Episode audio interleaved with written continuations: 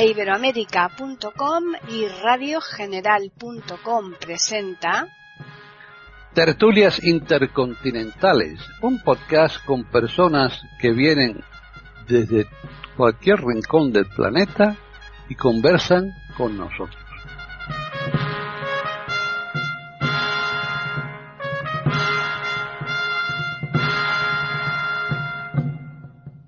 ¿Qué tal? Bienvenidos un día más a Tertulias Intercontinentales en iberoamérica.com. Soy Paqui Sánchez Galvarro y aquí estamos un día más para afrontar una nueva temática de las que solemos nosotros en, más o menos los lunes grabar. No, grabamos los jueves y la ponemos en antena los lunes. Ya veremos a ver de qué hablamos hoy. Eso nos lo van a decir ahora ellos, los, porque siempre es uno de los participantes que se encarga de decir la temática y ahora nos lo va a decir. Primero vamos a saludar a todos. Por un lado está Hilario Alonso. ¿Qué tal, Hilario? Muy bien. Hola, audiencia. Hola, compañeros. Eh, vamos a intentar aprender con un intercambio de impresiones y de opiniones y vamos a intentar también divertirnos un poco, ¿no? Pues sí, yo creo que la diversión es muy importante. Así que nos vamos ahora a Colombia. Ahí está María Eugenia de Jar. ¿Qué tal, María Eugenia?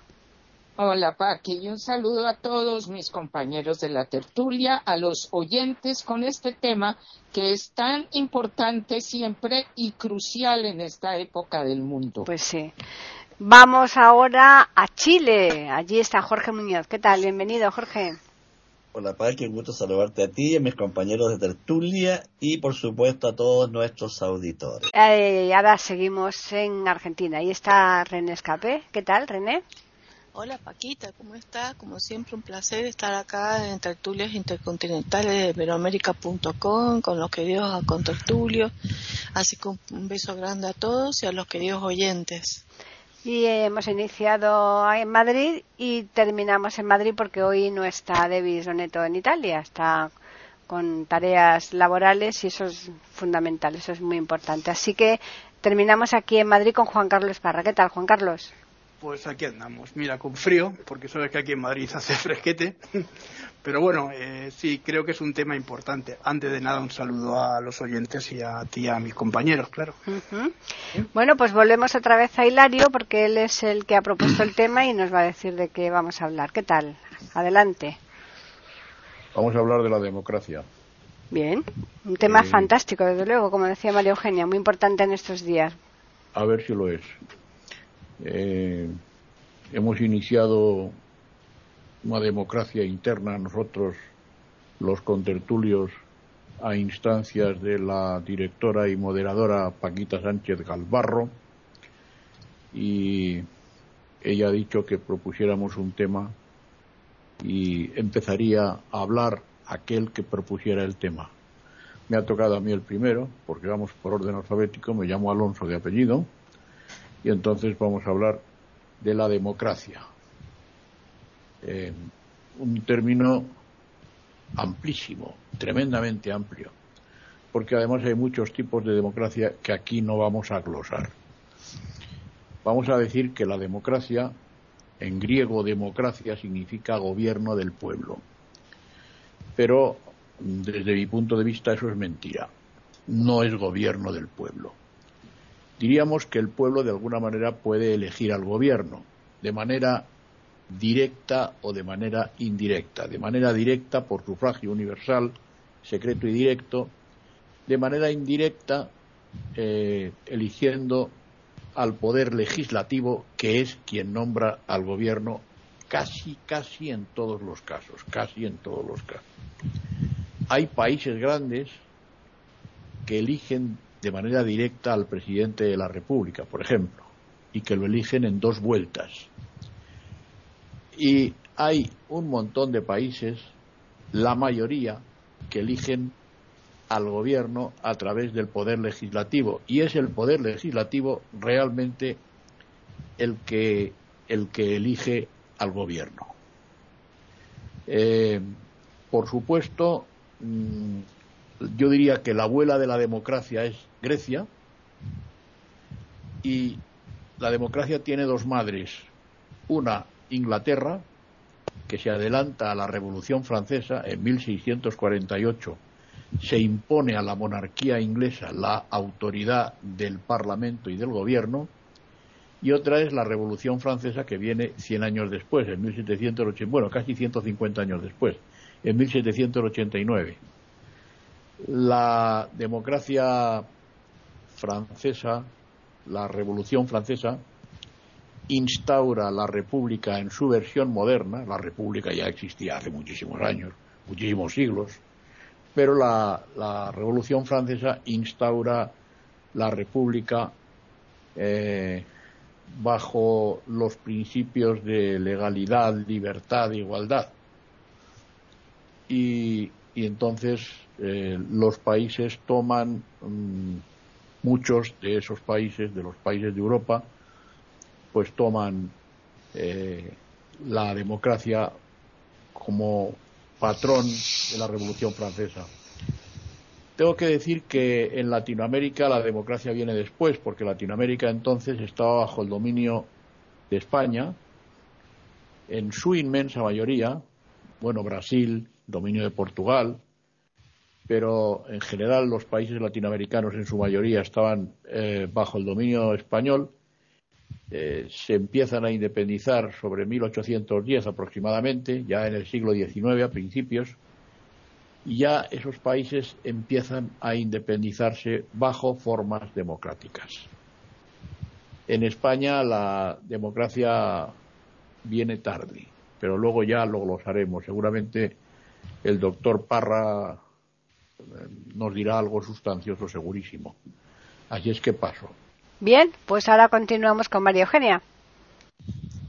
Este concepto de democracia en este momento eh, eh, nos está tocando eh, al mundo entero, diría yo, y por lo mismo es importante tener claridad de qué significa. Hilario nos ha explicado con toda razón los orígenes en Grecia y los orígenes los pone Solón, un personaje extraordinario a través de la historia, como ejemplo de algo que no es frecuente encontrar es un ser con mente de estadista, no solamente político por el poder, sino el estadista tiene una visión más amplia del bien común realmente, no solamente la politiquería, que a veces es la deformación política.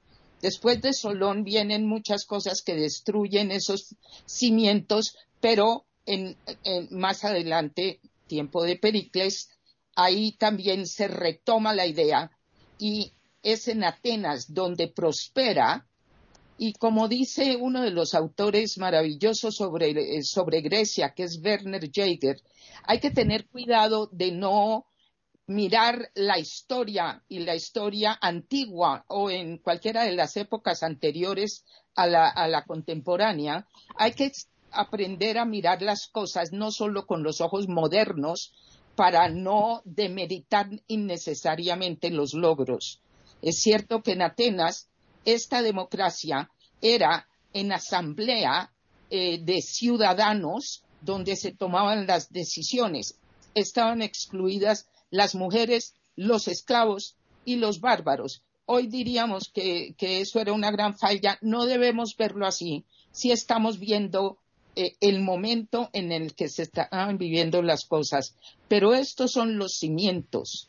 Ahora, como se trata del poder del pueblo, los cimientos de la democracia, es muy claro que hay uno que es el más crucial de todos, que es la educación. Y la educación entendida, como también lo, lo explica Werner Jaeger, la palabra griega paideia es un concepto tan difícil de traducir porque incluye educación, civilización, cultura, una cantidad de conceptos en esto. Y lo que dice Jaeger para los griegos es la vida espiritual de una nación va a depender de su paideia. Aquí estamos hablando de la obligación de la educación en una forma que hoy por hoy creo que la define muy bien Albert Einstein cuando dice, educación no es aprender, sino más bien un entrenamiento de la mente para saber pensar. Y los instrumentos, por supuesto, es los conceptos y lo que se aprende. Otro eh, contemporáneo, que es Lawrence Cuby de la Universidad de Yale, que era psicólogo y educador y crítico de la educación, él habla mucho de el fundamento esencial, por ejemplo, para la democracia, es una educación para la madurez. La madurez de individuos es la que puede ir llevando a los pueblos a una madurez colectiva. Desafortunadamente, casi siempre lo que encontramos que falla es una educación para esto que dice Einstein, de una mente que aprenda y sepa cómo pensar, cómo pensar no solamente para un concepto de poder que los académicos hablan del poder deontológico, le aprendí alguna vez a uno de ellos, que es el poder del dominio y el control, sino más bien el poder, también me lo explicaba un académico, epistemológico, que significa el poder del conocimiento. En ese sentido, entonces, depende de una educación que le ayuda a los individuos a trascender únicamente el bien personal, el que me conviene a mí, para hacer una trascendencia donde mi bien depende del bien de los demás. La democracia sin unos fundamentos de educación para la madurez es lo que da lugar a la distorsión y la caricatura nefasta que se llama demagogia. Y en la demagogia hay un líder generalmente donde se propugnan falsedades que se van arrastrando masas sin mayor criterio y eso se presenta trágicamente como una democracia y es falsa. Lo dejo ahí porque lo que más me inquieta ahora, no solamente en mi país, sino en el mundo entero, es que si no aclaramos este concepto, las demagogias están usurpando el lugar de las democracias. Lo dejo ahí, Pati. Seguimos ahora con Jorge. La democracia liberal burguesa, que es la que tenemos en la actualidad, es un producto relativamente nuevo nada tiene que ver con aquella asamblea ateniense de ciudadanos privilegiados y tiene tres fuentes principales, la ilustración y sus ideas, la Revolución Francesa y la, Constitución de los Estados Unidos. Estas ideas se difundieron por Latinoamérica y contribuyeron también a fomentar las luchas de independencia. La democracia Curiosamente no nos damos cuenta que es un producto bastante restringido que se da solo en Occidente. En Oriente casi no existe la democracia.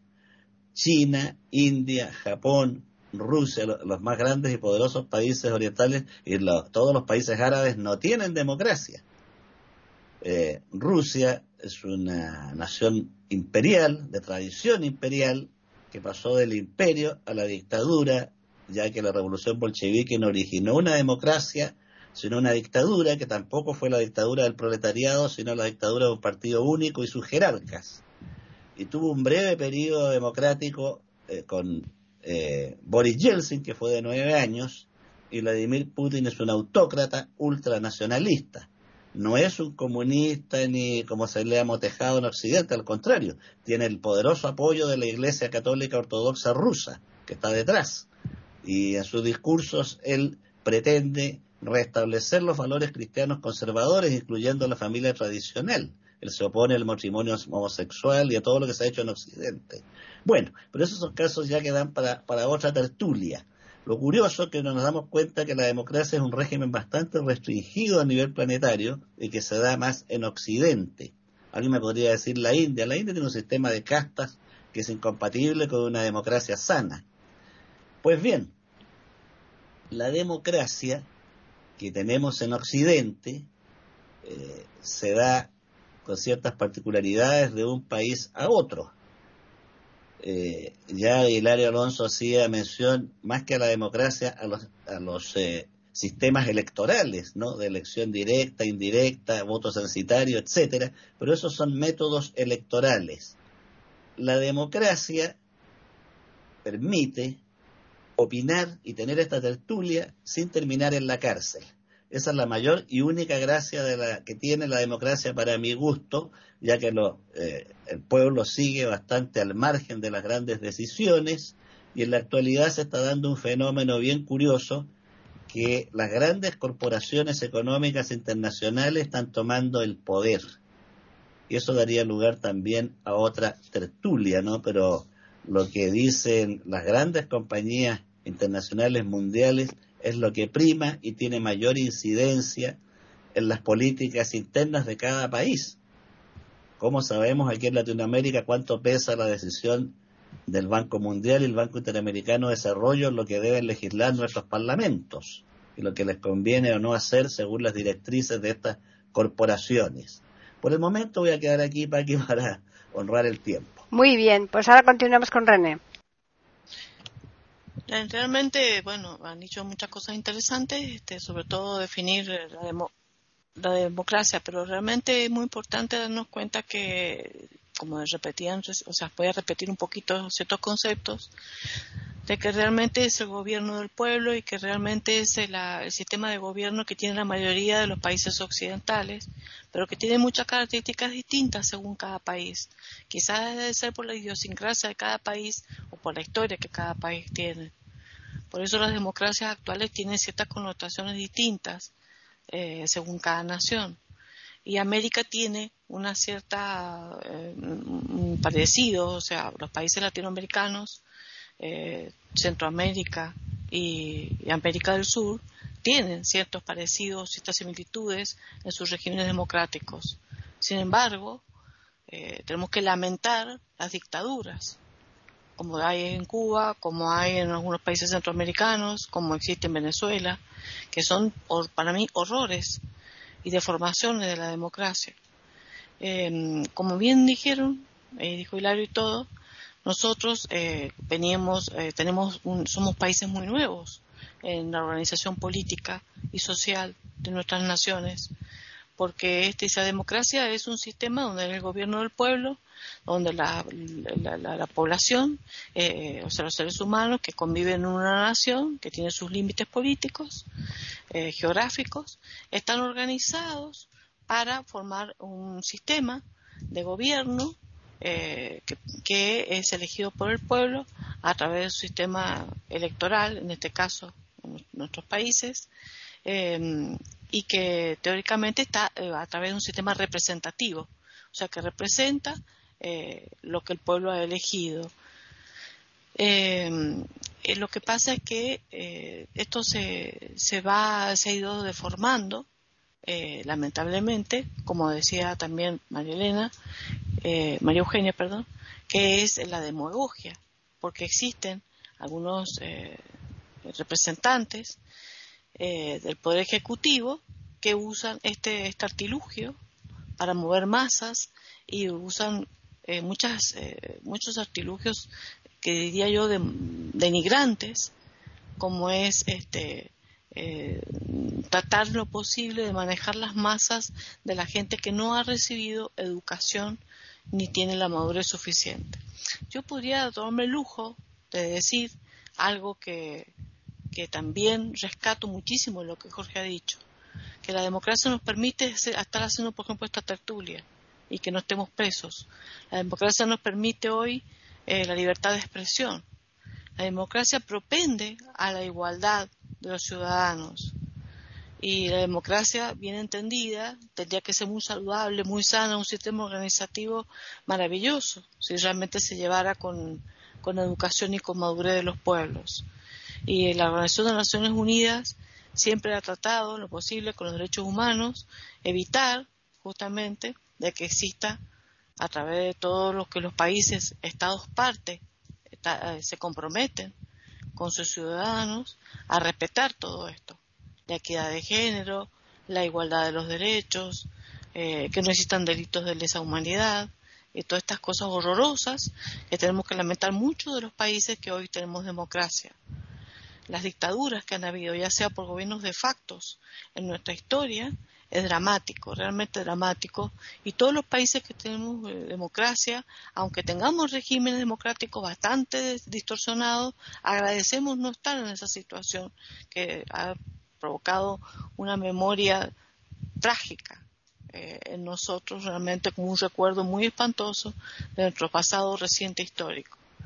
Eh, nosotros somos países nuevos que tenemos aproximadamente 200 años todos, que veníamos de una monarquía española, eh, bueno, portuguesa como Brasil, y que teníamos virreyes y que esos virreinatos, eh, a través de movimientos que nacieron los países, los, los pueblos criollos, que es la mezcla que habían de españoles con indígenas, mezcla de negros traídos de la esclavitud eh, africana este, con, con, los indígenas haciendo los ambos y con los españoles haciendo los mulatos y toda esta gran mezcla que se armó eh, en algunos países más, en otros países menos.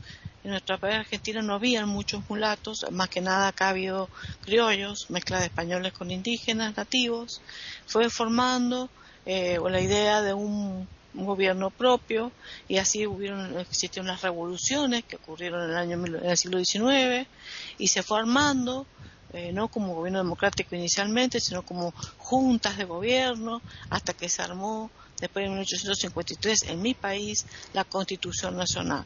La Constitución trató de establecer un gobierno republicano y federal, es decir, democrático, republicano y federal. Un gobierno de república es un gobierno que pretende ser democrático y representado por un poder ejecutivo y un poder legislativo. El poder legislativo sería el parlamento que hay en otros países, formado por una Cámara baja y una Cámara alta de diputados y senadores, y un poder, ejecutivo por un presidente con sus gobiernos, eh, con sus, perdón, sus ministros. Y después está el, poder, otro poder, son tres poderes, ejecutivo, legislativo y el otro poder que es el poder, eh, digamos, eh, judicial, que no se elige por el pueblo, sino que se elige por otro sistema. Bueno, y quedo aquí para seguir más adelante. Están escuchando tertulias intercontinentales en iberamérica.com. Juan Carlos. Bueno, pues yo voy a hablar de varios puntitos que, habéis dicho, ¿no? que a mí me parecen muy interesantes, pero fundamentalmente de este último poder que decía René, el poder judicial, que a mí me parece importantísimo dentro de lo que son las democracias. Efectivamente, el, poder del pueblo que decían los griegos es el, poder de la, democracia. En la política de Aristóteles se habla de tres, eh, dos eh, poderes opuestos a la democracia, ¿no? que son la monarquía, el poder de uno solo, y de eh, la aristocracia, que es el poder de la nobleza. ¿no? Todo eso va evolucionando. Simplemente decir que eh, una cosa, Jorge, eh, me parece que te referías a países musulmanes, no árabes, ¿no? Los que tienen, si es países musulmanes, uno de los países que sí que tiene democracia es Turquía. Pero bueno, esto es una cosa que tendríamos que hablarlo. Y eh, diré que, sí, que los, eh, eh, el derecho yo creo que es una de las partes fundamentales, mm, vamos, fundamentales no, importantes, porque decíamos, hablábamos de los tres poderes importantes, importantísimos dentro de la democracia, el legislativo, el ejecutivo y este judicial, ¿no? Eh, los tres tienen que estar eh, supuestamente dentro de una democracia eh, equilibrados y así se intenta. El, derecho que nosotros tenemos actualmente es un derecho que viene del derecho romano, el derecho romano que se, se inicia con la monarquía, con el mores, pasa después durante la República con una serie de leyes fundamentales que se van consolidando hasta llegar al derecho que se va a crear en, durante, la, durante el imperio, ¿no? durante la época de Augusto. Estamos hablando que esto dura hasta el año 500 eh, y pico, en el que sale Justiniano con una serie de leyes y que las adapta a una nueva religión que es el cristianismo. Hasta, eh, bueno, el emperador es el que va a tener el poder de, votar y de vetar todo lo que quiera dentro de lo que son el Senado. Todo eso va a ir evolucionando y efectivamente, hablabas tú de Cromwell Cromwell fundamentalmente lo que hizo fue crear una dictadura más que una república. Lo que hizo fue deponer a Carlos I para quedarse él o intentar crear luego una especie como de... Él además era el Lord Protector de Inglaterra. Eh, Carlos II va a acabar con todo eso, pero Carlos II, que es un monarca extraño, pues eh, lo que hace es tener un poder absoluto hasta que va avanzando todo este tipo de cosas con la, con la Revolución Francesa. ¿no? Los derechos fundamentales, eh, María Eugenia, pues sí, los derechos fundamentales de la ciudadanía generalmente se dividen en, en, tres, ¿no? civiles, políticos y sociales. ¿no? Esos derechos fundamentales que vamos a ver dentro de nuestras democracias pues dentro de los civiles, pues fíjate, vamos a tener derechos como el de derecho a la prensa, a la, mm, publicación de, textos, eh, asociación, de, también de reunión y sobre todo pues eso de garantizar una que no haya una, una prisión arbitraria no como pasa en muchas zonas eh, dictatoriales no luego los derechos eh, a votar y de bueno ser elegido eh, como pues esto estaría dentro de lo que son los derechos políticos. Y finalmente pues claro tenemos esos derechos que son los derechos sociales en los que vamos a encontrarnos con derechos tan importantes como pues esto lo que hablábamos no la educación la sanidad, la alimentación, también eh, la, vivienda, que es muy importante, el transporte, la seguridad y posiblemente pues esos derechos de huelga y reunión. Eh, el derecho es fundamental para que haya un Estado. Es verdad que son tres poderes, pero yo creo que eh, hay otros poderes que están por encima. Incluso se hablaba de un cuarto poder que era la prensa y yo hablaría de un quinto poder que es las redes. Pero sí que es verdad que una de las cosas importantes son esos poderes fácticos que están gobernando por encima del gobierno, por ejemplo, el ejército, eh, el, poder religioso, las empresas, como decía Jorge, están por encima y una serie de grupos eh, que son los que dominan a una mayoría esto es a mí lo que me preocupa y creo que son los fallos de eh, la democracia. La democracia, yo siempre lo he dicho, ¿no? Que es el, mejor sistema dentro de los peores, pero es que no tenemos otro sistema importante para poder ser gobernados. Y lo dejo aquí. Bueno, pues volvemos ya otra vez a Hilario en esta segunda ronda. Yo tendría que tratar algunos puntos. Esto es un tema tremendamente denso y extenso, ¿verdad? No creo en la división de poderes no creo casi en la democracia. La división de poderes es falsa porque el poder ejecutivo generalmente es el que manda y es el poder predominante. El Parlamento, hay sistemas unicamerales donde solo hay una, un Parlamento y hay sistemas bicamerales donde está el Parlamento y el Senado. El Senado es una Cámara de Representantes y se usa mucho en los sistemas de Estado federal. Nosotros en España no tenemos un Estado federal, tenemos un Estado autonómico. Eh, algunos políticos, sobre todo los políticos de derechas, dicen, no tengo ideología, que conste, no la tengo. Mm, los políticos de derechas dicen que nosotros somos un Estado más que federal porque somos un Estado autonómico. Eso es mentira. El Estado autonómico lo hemos inventado nosotros. No creo que haya ningún, ningún país del mundo que tenga un Estado autonómico. Sí hay regiones autónomas, Yugoslavia, la antigua Yugoslavia, cuando era política había dos regiones que eran autónomas, que una era el Kosovo y otra no me acuerdo cuál era, y lo demás eran repúblicas. Era un Estado federal. Pero un Estado autonómico con 17 regiones o nacionalidades que son autónomas y dos ciudades autónomas que están en África, que son Ceuta y Melilla, no hay ningún Estado que las tenga, ninguno, que yo sepa. Desde luego, Estado occidental, ninguno. Y entonces yo no creo en la división de poderes porque el poder ejecutivo manda sobre el poder legislativo, puesto que el poder legislativo eh, se alimenta de las mayorías y las mayorías son generalmente las que apoyan al gobierno, que es el poder ejecutivo. Luego, el poder legislativo y el poder ejecutivo están unidos a mi juicio Y el Poder Judicial, desgraciadamente, eh, va a depender también del Gobierno, del Poder Ejecutivo, porque mm, en mi país el Poder Judicial no está elegido por los jueces, sino que está elegido por los partidos. La partitocracia, cuando es excesivamente plural, es un mal. Nosotros en nuestro Parlamento tenemos 20 partidos políticos, 20 partidos políticos. Entonces, os podéis imaginar cómo es nuestro Parlamento. El Senado no es una Cámara de Representantes de manera efectiva. Es mentira, no es eh, una Cámara de Representantes. No lo es. Debería serlo, teóricamente lo es, pero en la práctica no lo es. Y la ley electoral, hay muchas leyes electorales democráticas, muchas, muchas. Para mí, la mejor ley es aquella que elige al, al personal de manera directa. La nuestra es una ley eh, en la que, mm, bueno, eh, hay que dividir, hay que multiplicar, hay unos cocientes, eh, el resto de esa ley, el resto de la división puede dar votos o puede quitar votos, etcétera, etcétera.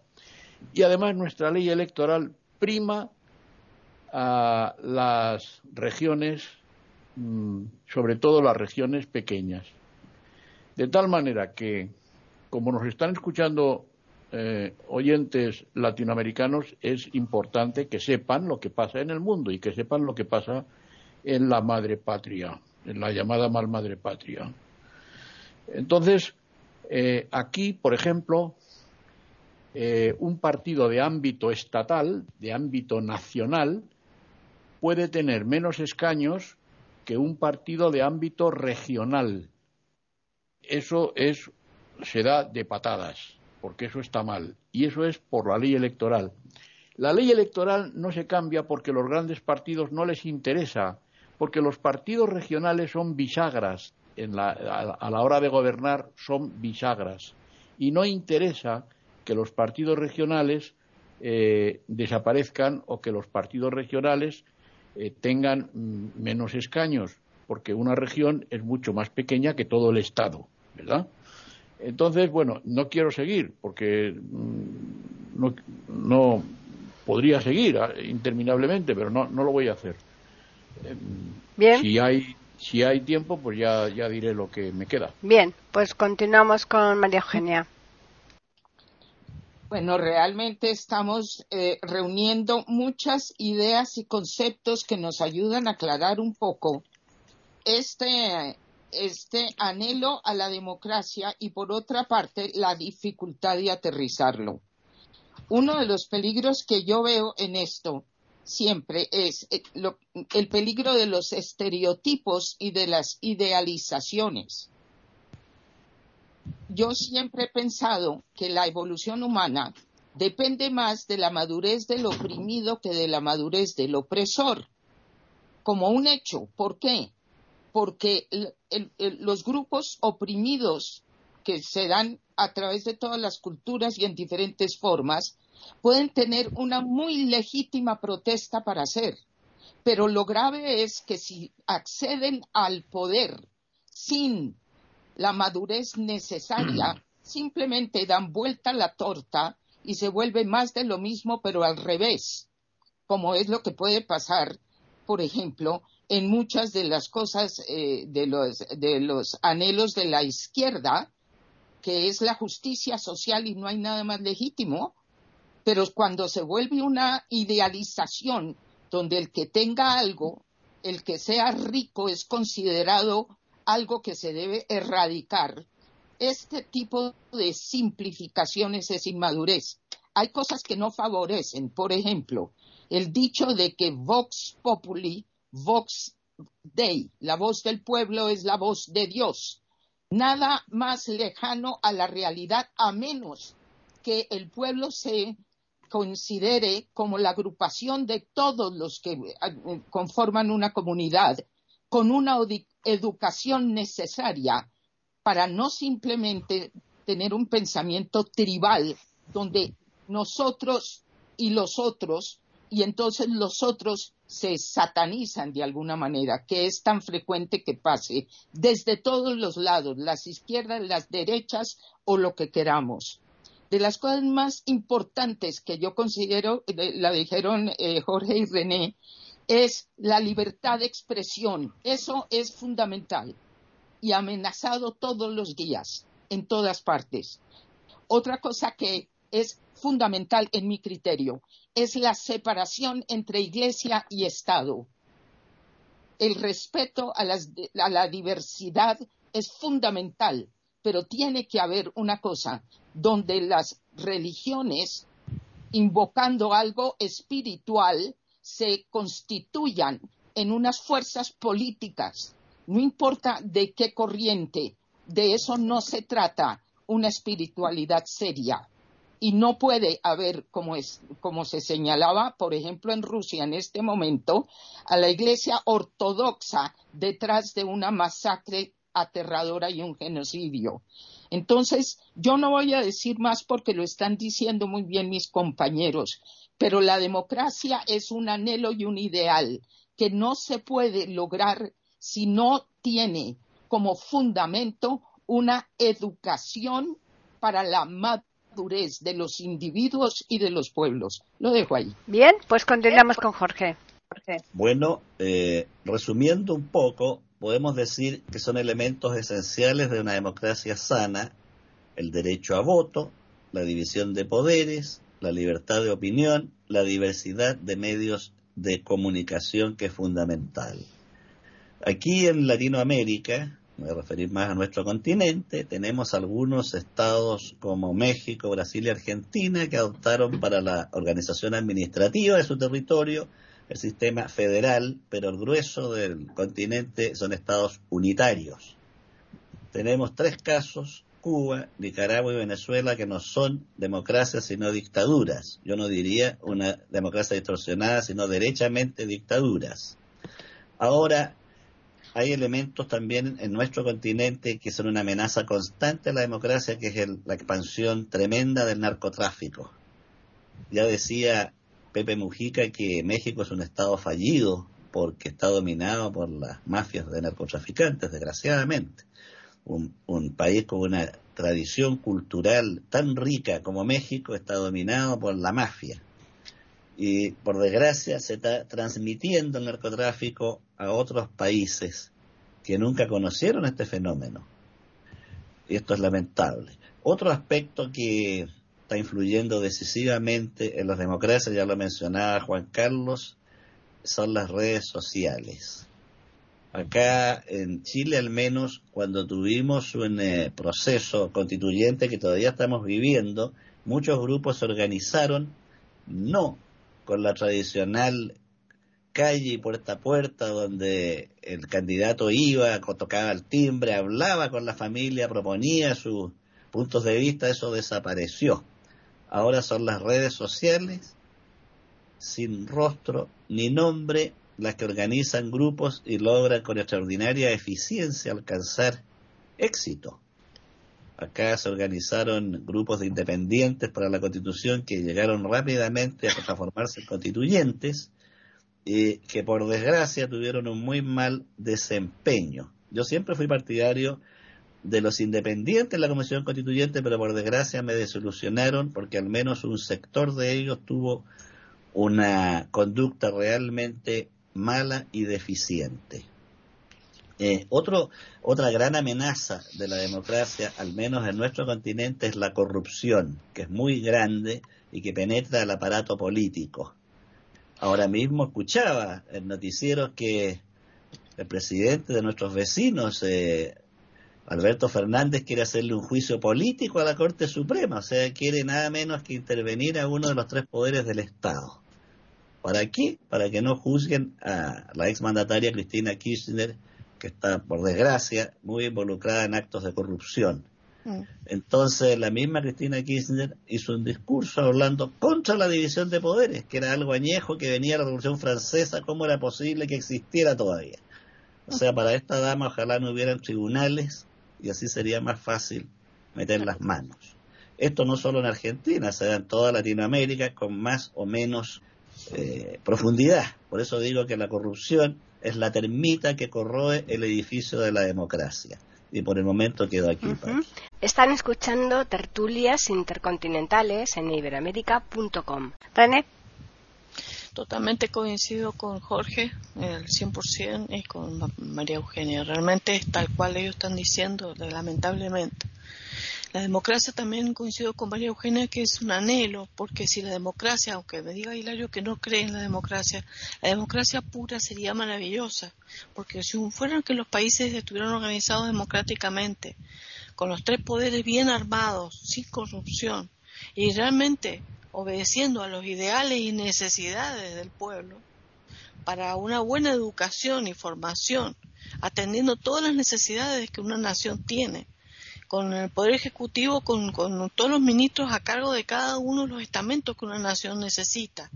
Todo lo que es el manejo de fronteras y límites, todo lo que es el manejo de la, del cultivo, de, la, de todo lo que es la economía, del aparato productivo, todo lo que es salud, todo lo que es sistema de educación, eh, atendiendo todo lo que es eh, realmente en un país como el nuestro, que tendría que, ser, que es republicano y federal, federal se refiere a que atiende a todas las provincias. Nosotros tenemos una división política interna formada por provincias. Son 23 provincias eh, y cada provincia tiene el mismo sistema republicano y federal que tiene la nación. O sea, también tenemos nuestro poder ejecutivo, legislativo y judicial, con la diferencia que en la nación es para todo el país y después la provincia de Buenos Aires, donde está ubicada la ciudad autónoma de Buenos Aires, que es donde está eh, el sistema para todo el país, tiene también como provincia su propio sistema. Entonces está el, Poder Ejecutivo eh, provincial, que está formado por los gobernadores, y los legislativos eh, provinciales, que están formados por las legislaturas, no, los, no el Congreso, y el Poder Judicial, eh, federal para la nación y el provincial para cada una de las provincias. Entonces, las cuestiones que son provinciales las atienden bien con autonomía, pero sin desobedecer lo que es federal, lo que es nacional. Ya cuando las cosas tienen incumbencia eh, ya interprovincial, ya las atiende las cuestiones federales. Yo no creo que esté mal un poder legislativo porque acá si realmente se cumplen, y hay veces que se cumplen, eh, se encargan de dictar leyes, de armar leyes de ser aprobada por las dos cámaras, la de diputados y la de senadores, y si ya está esa ley, se lleva al Poder Ejecutivo y el Poder Ejecutivo, si las acepta, las hace ejecutar. Y por otro lado, el Poder Ejecutivo tiene cierto poder de que de sobre la, el poder, o sea, no puede ejercer su poder el presidente de la nación ni los gobernadores en las provincias si el poder legislativo no le autorizó una ley, no, o sea, no ha promulgado una ley. Eh, lo que pasa es que a veces los presidentes hacen abuso de su autoridad y hacen un, un este un, dictan algo directamente que sin autoridad y dicen esto esto se, se decide ahora y listo ya está y se toma creo que tienen una cantidad eh, al, año para poder decir que tal cosa se hace como un edicto así una, una decisión eh, por encima pasando por encima de la autoridad del poder legislativo y lo dictan así por una decisión terminante, ¿no? Como un abuso, digamos, de autoridad. Muchos quieren una autoridad máxima, o sea, quieren eh, abuso de su poder. Por ejemplo, el ministro de Economía que tenemos ahora quieren este, una mayor amplitud de sus derechos en su poder para tomar mayores decisiones. Eso me parece que no es muy democrático. Eh, lo que pasa es que, como dice bien Jorge, si no existiera la corrupción, marcharían bien estas naciones, pero no, no les conviene, porque eh, si, eh, lo que pasa es que acá el problema que se presenta con nuestros pueblos es que los partidos políticos que se presentan para las elecciones, ninguno encaja en nuestros gustos. O sea, yo cuando tengo que ir, sinceramente, le soy sincera, y esto así entre nosotros y entre todos, ¿no? Eh, cuando voy, llega un momento de votar, es desesperante para mí porque por mí eh, yo, podía decir, no voy a votar nada, no voy a ir, a me quedo en mi casa, chao. Y, o sea que después pienso, no, es mi responsabilidad. ¿Qué, uh, ¿Qué hace un voto? Y si todos pensáramos, uh, un voto más, pero es que un voto más, un voto más, un voto más, suma todo el voto de la nación. O sea, entre todos tenemos que hacer la nación. O sea que existe una responsabilidad. El hecho de votar, si bien es un deber, es un derecho. Entonces nosotros tenemos que cumplir este deber y este derecho de ir a las elecciones, de ir a las urnas. Pero lo que pasa es que estamos emitiendo, metiendo en la urna un voto que hacen listas sábanas, listas sábanas se llama una lista donde va el presidente, por ejemplo, supongamos, nosotros tenemos cada dos años un voto para ejecutivos, o sea, para gobernador y para presidente, y después cada dos años intercalado el voto para lo legislativo, para la legislatura nuestra y para la legislatura del Congreso de la Nación, con los representantes que nos representan de cada provincia de la Nación. O sea que el Congreso de la Nación está formado por los poderes legislativos, o sea, por diputados y senadores que representan a las provincias. Las provincias, eso va por densidad poblacional. Mientras más habitantes hay en la provincia, mayores representantes tienen en las cámaras. Entonces, nosotros eh, eh, eh, ponen la lista con todo y ponen ahí un montón de personas que ni conocemos y al final porque hay un tipo simpático, un hombre simpático que está ahí, que nos cae bien, que encabeza la lista y bueno, metemos la lista entera. Y detrás de eso hay un montón de manga de cretinos, corruptos, este, eh, ladrones, porque es la realidad. Y no, es, increíble, pero es la realidad. Entonces, eh, estamos en situación muy dramática en este momento políticamente porque el país vemos que cae, un país rico, en todos sus recursos naturales, por donde quieran mirarlo, por el terreno inmenso que tiene. Imagínense que Buenos Aires tiene casi el tamaño de toda España.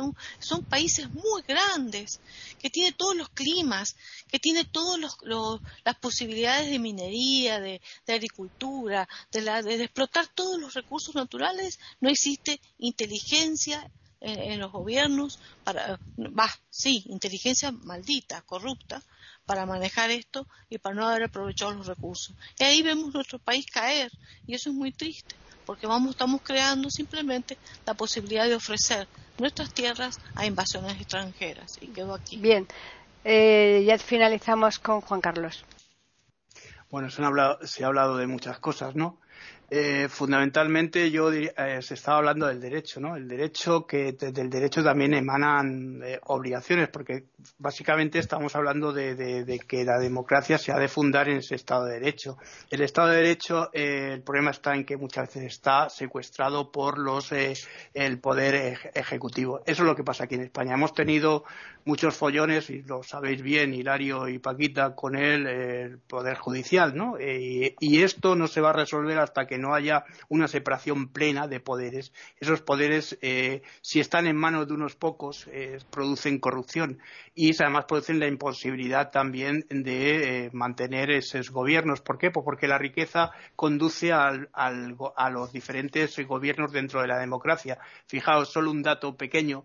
En Alemania, con 89 millones de habitantes dentro de la Comunidad Económica Europea, dentro de la Unión Europea, perdón, tienen solo 150.000 políticos.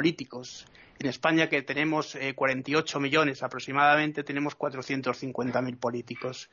Estamos hablando de una cantidad burocrática que es lo que dificulta fundamentalmente todo esto, lo que, todo esto que tenemos como democracia. Eh, durante mucho tiempo, efectivamente, yo no vamos a, no tenemos que retrotraernos y también ponernos en la situación de, Grecia. La Grecia que, tenía sus asambleas eh, eh, tenía un fallo ese poder democrático. ¿Por qué? Pues porque excluía gente. los diferentes regímenes también se excluían derechos hasta llegar a, bueno, a lo que tenemos actualmente, que es un voto por persona. En el siglo XIX Cabe decir que aquí en España los votos eran eh, pagando. Se pagaba una cantidad de dinero y iba por el, poder de renta. Eh, además, se apoyaba una serie de constituciones que apoyaban, por ejemplo, la esclavitud, como la Constitución de Cádiz del, año 1812.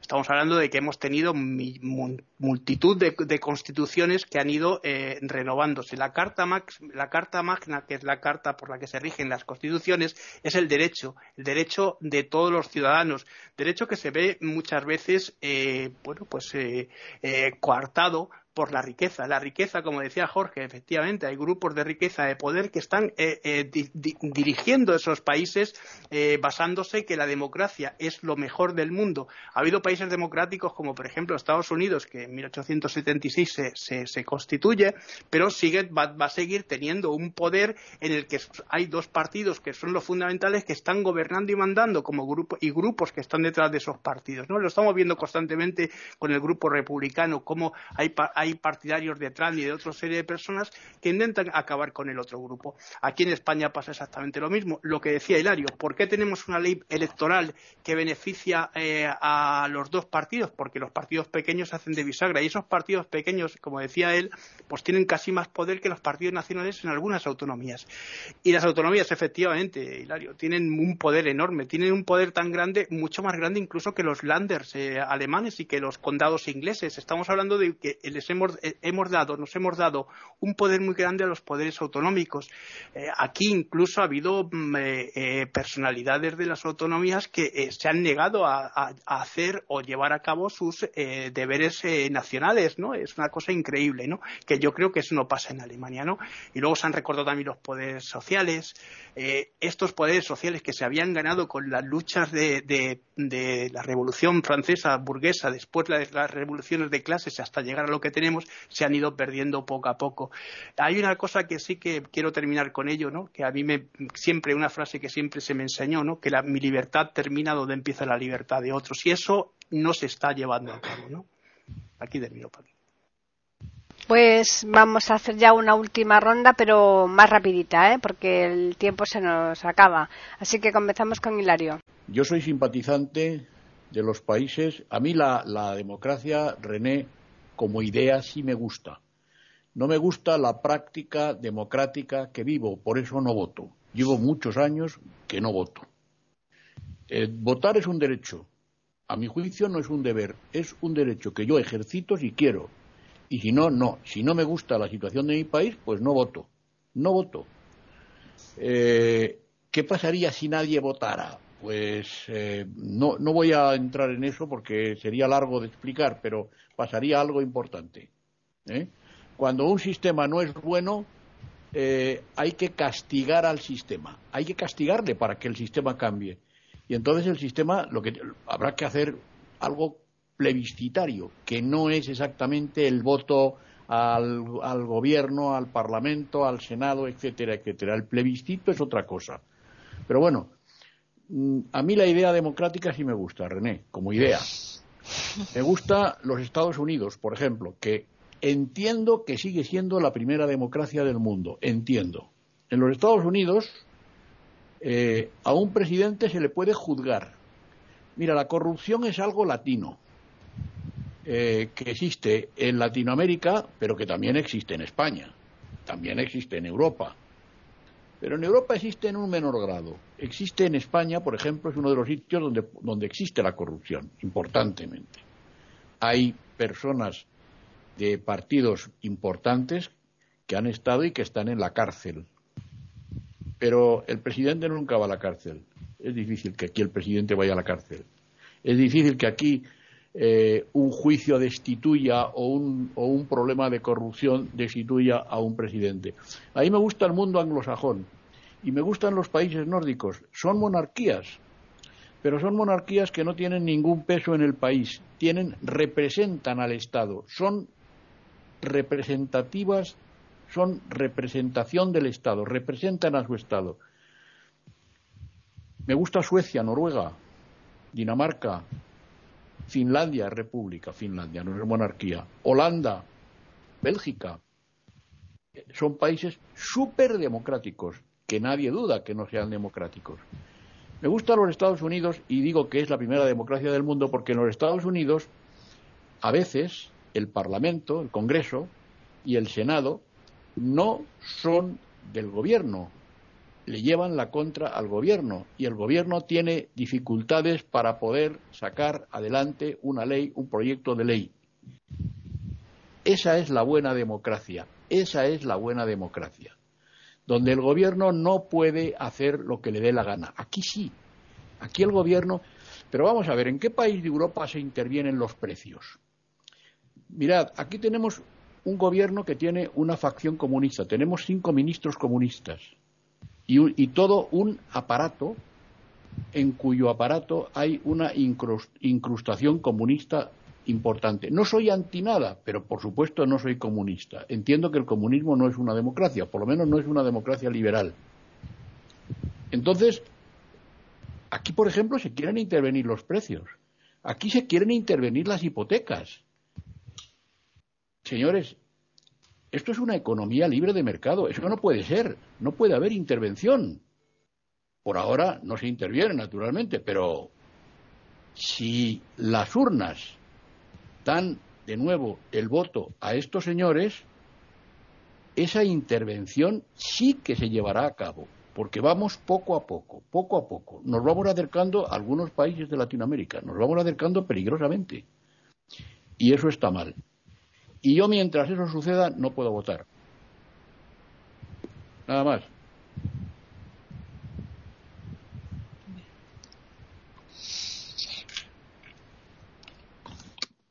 Paqui. ¿Paqui? Sí, no me oís, ahora sí me oís, ¿no? Sí, es que tienes el mute. Vale. Digo que mm, eh, precisamente por ese acercamiento peligroso que tú comentabas hace un momento, Hilario, es imprescindible votar. Y ya pasamos a María Eugenia.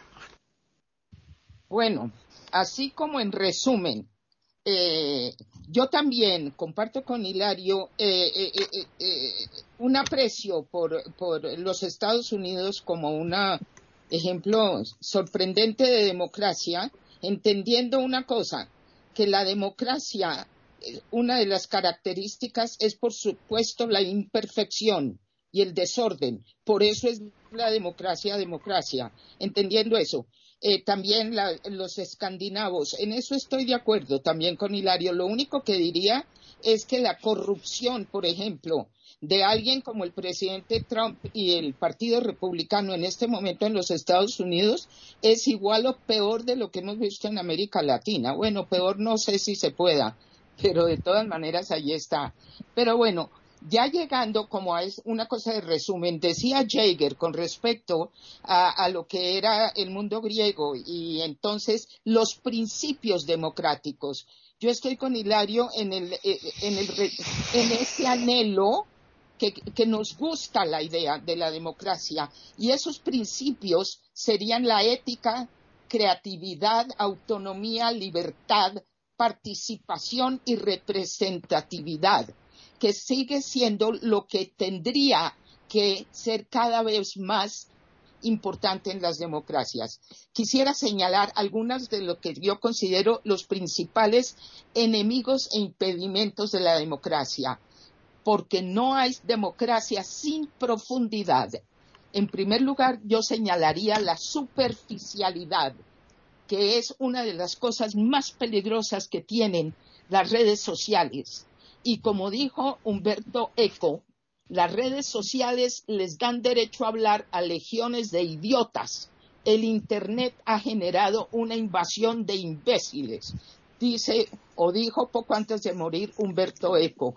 Yo consideraría que una de las maravillas que tenemos es la tecnología y uno de los principales peligros es la tecnología. Volviendo a los griegos, ellos decían que el arete, el más alto ideal, y la amartía, la más grave falla, a veces eran la misma cosa. En nuestros tiempos, con respecto a la democracia, la tecnología es una de las cosas más extraordinarias y también una de las más peligrosas. Otro impedimento aterrador es la corrupción. Y yo creo que deberíamos empezar a no hablar de los corruptos, sino de los ladrones. De alguna manera la palabra corrupción le quita la fuerza al hecho de que son unos ladrones descarados. Un presidente colombiano alguna vez dijo, la corrupción hay que saber administrarla. Eso es aterrador, es una vergüenza. Que me indica otro de los grandes peligros, que es el cinismo. No el cinismo de los griegos, que es otra cosa. El cinismo que nos, eh, nos invaden el mundo y que está mucho en manos de las mejores cabezas, las más cultas, las más inteligentes, donde las cosas importantes que deberían ser casi sacras se reducen a una tontería con un humor muy falso, donde la burla y lo sarcástico y lo que denigra muchas veces no permiten que prosperen las mejores ideas. Y por último, entonces yo diría, como eh, tal vez señaló eh, eh, René, o de pronto todos, la democracia es eso que yo llamo el poder de los granos de arena. No hay nada más insignificante que un grano de arena, pero sin granos de arena no hay playas y sin gotas de agua no hay mar y sin individuos pequeños como podemos ser los que no somos poderosos y importantes, etcétera, sin el individuo pequeño asumiéndose como una parte integral. Por eso para mí el voto sí es importante. Yo diría como protesta, más bien el voto en blanco. Me expreso en contra pero bueno, eso también sería otra tertulia, pero estoy tratando de, resumir diciendo, para mí, lo más peligroso que tenemos es, tenemos que aprender a manejar la tecnología en otra forma, tenemos que regresar a una profundidad que no la va a dar nunca el Internet, los corruptos son ladrones y así se los debe denominar, y por último, el cinismo como falso humor también lo deberíamos erradicar. Lo dejo ahí. Están escuchando tertulias intercontinentales en iberamérica.com. Jorge. Bueno, al igual que Hilario, comparto la admiración por la cultura anglosajona y los países nórdicos. Ahora, a diferencia de él, soy un firme partidario de la democracia porque con todas sus sombras y todos sus defectos es el sistema más compatible con la dignidad humana. Creo que más que la democracia, la verdadera falla está en el ser humano. Podemos tener la mejor ley de tránsito del planeta, pero mientras haya gente dispuesta a pasar con luz roja, la ley no va a funcionar bien. De modo que es el ser humano el que falla. Anton Chekhov decía, no creo en los hombres, no les creo ni siquiera sus dolores de estómago, porque ellos mismos se los provocan con malos hábitos. Solo creo en algunos sujetos, intelectuales o campesinos, me da lo mismo, pero que sean buenos hombres. Desgraciadamente, la especie humana tiene esta zona fangosa en que nos movemos. Tal vez la famosa figura de la leyenda babilónica de que el hombre tiene cabeza de oro, hombros de cristal pecho de plata, caderas de lata y pies de barro, es la mejor eh, descripción del ser humano, que tenemos todos los elementos en sí mismo y desgraciadamente a veces prima lo peor por sobre lo mejor. Y aquí se da un fenómeno curioso, la tecnología con todas sus maravillas también tiene una capacidad ilimitada de reproducir el mal. Cuando entramos a Internet vemos cosas estupendas, vemos a científicos, neurólogos, astrónomos opinando y uno aprende, médicos destacados, etcétera. Pero también se encuentra una cantidad de disparates, de brutalidades que se transmiten a una velocidad extraordinaria con un poder que nunca antes tuvo. De modo que es un cuchillo de dos filos la tecnología. Así como nos ayuda, nos, nos también nos mata. Pero, repito, la democracia para mí sigue siendo el mejor sistema y yo lo apoyo firmemente, pero lo que tenemos que cambiar, y ahí está el rol de la educación, es a, la persona humana. Y es la única manera, no veo otra, de mejorar en el futuro que mejorar a los niños de hoy. Aquí quedo. René. Coincido también lo mismo, ya lo dije, para mí la democracia es el mejor sistema, pero, eh, por ejemplo, en el caso de mi país está demasiado sobredimensionada, eh, por ejemplo, supongamos, eh, me parece que tendría que tener menor costo político, tendría que haber menos, eh, significa mucho gasto, porque son muchísimos los integrantes del Congreso, muchísimos los integrantes de la legislatura. Yo pienso que no es necesario tanta representatividad, sino con uno nada más por cada provincia suficiente, una sola cámara para el Congreso suficiente.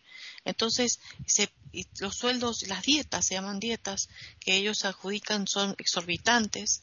El gasto, el dinero que se invierte en pagar estos sueldos de los poderes ejecutivos y legislativos son horrorosos, tremendos, eh, son insultantes. Eh, vergonzosos para mí, al lado de lo que gana un docente, al lado de lo que puede ganar un médico en el hospital. Es impresionante. Médico hospital no gana absolutamente nada y no me parece justo. Yo sé que el periodo de ellos es el, el periodo nada más que en el momento que están gobernando, cuatro años, y si hay reelección, porque han permitido las reelecciones, cuatro años más y nada más, pero no significa que por eso tienen que cosechar desesperadamente todo el dinero que puedan y robar todo el dinero que puedan. Acá es increíble, pero cada político pasa de una vida de clase media común, pasa de golpe todos a tener autos, camionetas, propiedades, viajar al extranjero, dinero en el extranjero. Es, una cosa, yo todavía no entiendo. Yo me acuerdo cuando yo era niña, mi padre siempre decía, yo le decía, preguntaba papá, ¿por qué tanta gente quiere ser de los partidos políticos? Y dice, porque la Argentina es un gran queso y todos quieren comer ese queso, todos se quieren repartir el queso, pero ya se va a acabar, ya se va a acabar. ¿Qué se va a acabar? Han pasado 50 años y no se sigue acabando. Siempre hay un queso que seguir repartiendo. Es realmente impresionante cómo la Argentina sigue dando y dando y la corrupción es lo que lo ha, la, ha ido destruyendo y hoy, este, este, año, perdón, hoy me refiero en el presente, en el año 2023 tenemos un año electoral, se elige este año otra vez poder ejecutivo, tanto nacional como provincial, y empieza otra vez la angustia de todos los argentinos. ¿Cómo puede ser que tengamos que pasar una angustia en vez de una alegría? Debería ser una fiesta la democracia, de poder elegir lo que nosotros queremos, confiar. Y no podemos confiar porque no existe, no existe nada, nadie, ni grupos humanos que realmente nos puedan representar abiertamente. Las ideas son muy dispares, sigue esa grieta impresionante entre los argentinos y cuando vas viajando te vas dando cuenta qué diferente que piensan cada uno y es muy difícil que alguna vez mi país pueda tener unificación de criterios en los pueblos. Si los pueblos no se unifican en sus criterios y en sus pensamientos, en sus culturas y en su forma de vivir, eh, menos van a poder elegir un gobierno democrático que realmente los pueda representar en forma eh, decente y con educación y con progreso. Por eso el país, cuando dice la gente que tiene cada país el gobierno que merece, tristemente lo tengo que decir, lo merece, aunque a mí no me guste. Y quedo aquí. Finalizamos ya con Juan Carlos. Bueno, eh, es que hemos hablado de tantas cosas. Bueno, yo diría una cosa importante. España ha sido un ejemplo, eh, fue un ejemplo en su transición, efectivamente. Ese espíritu de la transición ya poco a poco se ha ido perdiendo. Incluso en el jefe del Estado se ha ido perdiendo ese espíritu de transición. Eh, por otro lado, otra de las cosas que he visto es que la religión siempre influye, ¿por qué? Porque es la tradición, es el mores, ¿no? De los, de los romanos, que influyen en casi todos los pueblos efectivamente los pueblos anglosajones han quitado un poco este tipo de, incluso Francia Francia tiene un tiene un gobierno desligado de esto de la religión el caso de Estados Unidos no tanto, ¿eh? porque siempre la Constitución siempre va con Dios bendiga América, este tipo de cosas. En la India, pues en la India efectivamente las castas, desde que se crea la República en el año 1950, ¿no? con Nehru, eh, se ha creado un sistema de castas enraizado que es muy difícil de, quitar. Eh, bueno, el, caso, por ejemplo, de Turquía. Turquía está, eh, como pasa aquí en España, la religión católica y allí la religión musulmana, que es la que está influyendo en todas las decisiones que está tomando el Parlamento. En Inglaterra, pues mira, en Inglaterra Boris Johnson, digo Boris, perdón, Johnson, Boris Johnson y todo lo que ha habido después ha sido un proyecto de corrupción total.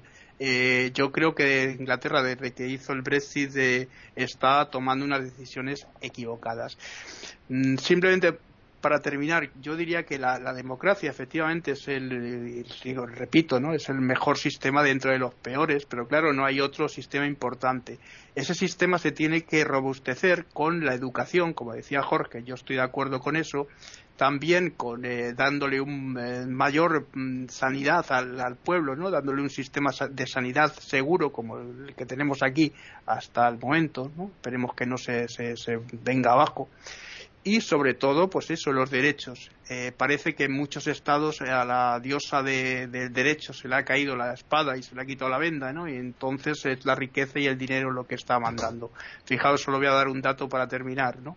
En Estados Unidos eh, no es lo mismo hacer un eh, juicio para una persona negra que para una persona blanca y eso lo hemos visto en muchos estados en los que tienen todavía la pena de muerte. Y no quiero decir nada más porque no quiero eh, ofender a nadie. Simplemente para terminar, repito, hay derechos, los derechos emanan, de los derechos emanan obligaciones, pero también el, derecho eh, tiene que tener un respeto y ese respeto, claro, está en las obligaciones que mucha gente no las conoce. Y con esto termino aquí. Muy bien, pues ya con esto damos también por finalizada esta tertulia. Así que una vez más vamos a recordarles a los oyentes los medios que tienen para ponerse en contacto con nosotros. Tenemos por un lado el correo que es tertulias arroba eiberoamerica.com y además está el Twitter eiberoamerica con las iniciales E, I y la A de América en mayúsculas.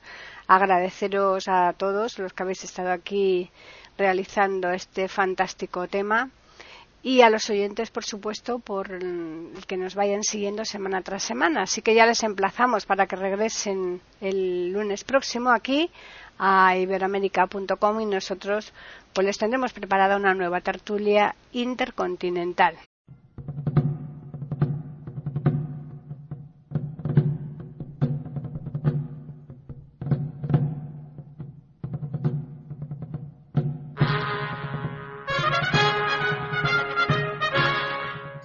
Acabamos de ofrecerles el podcast de tertulias intercontinentales aquí en iberoamerica.com y radiogeneral.com.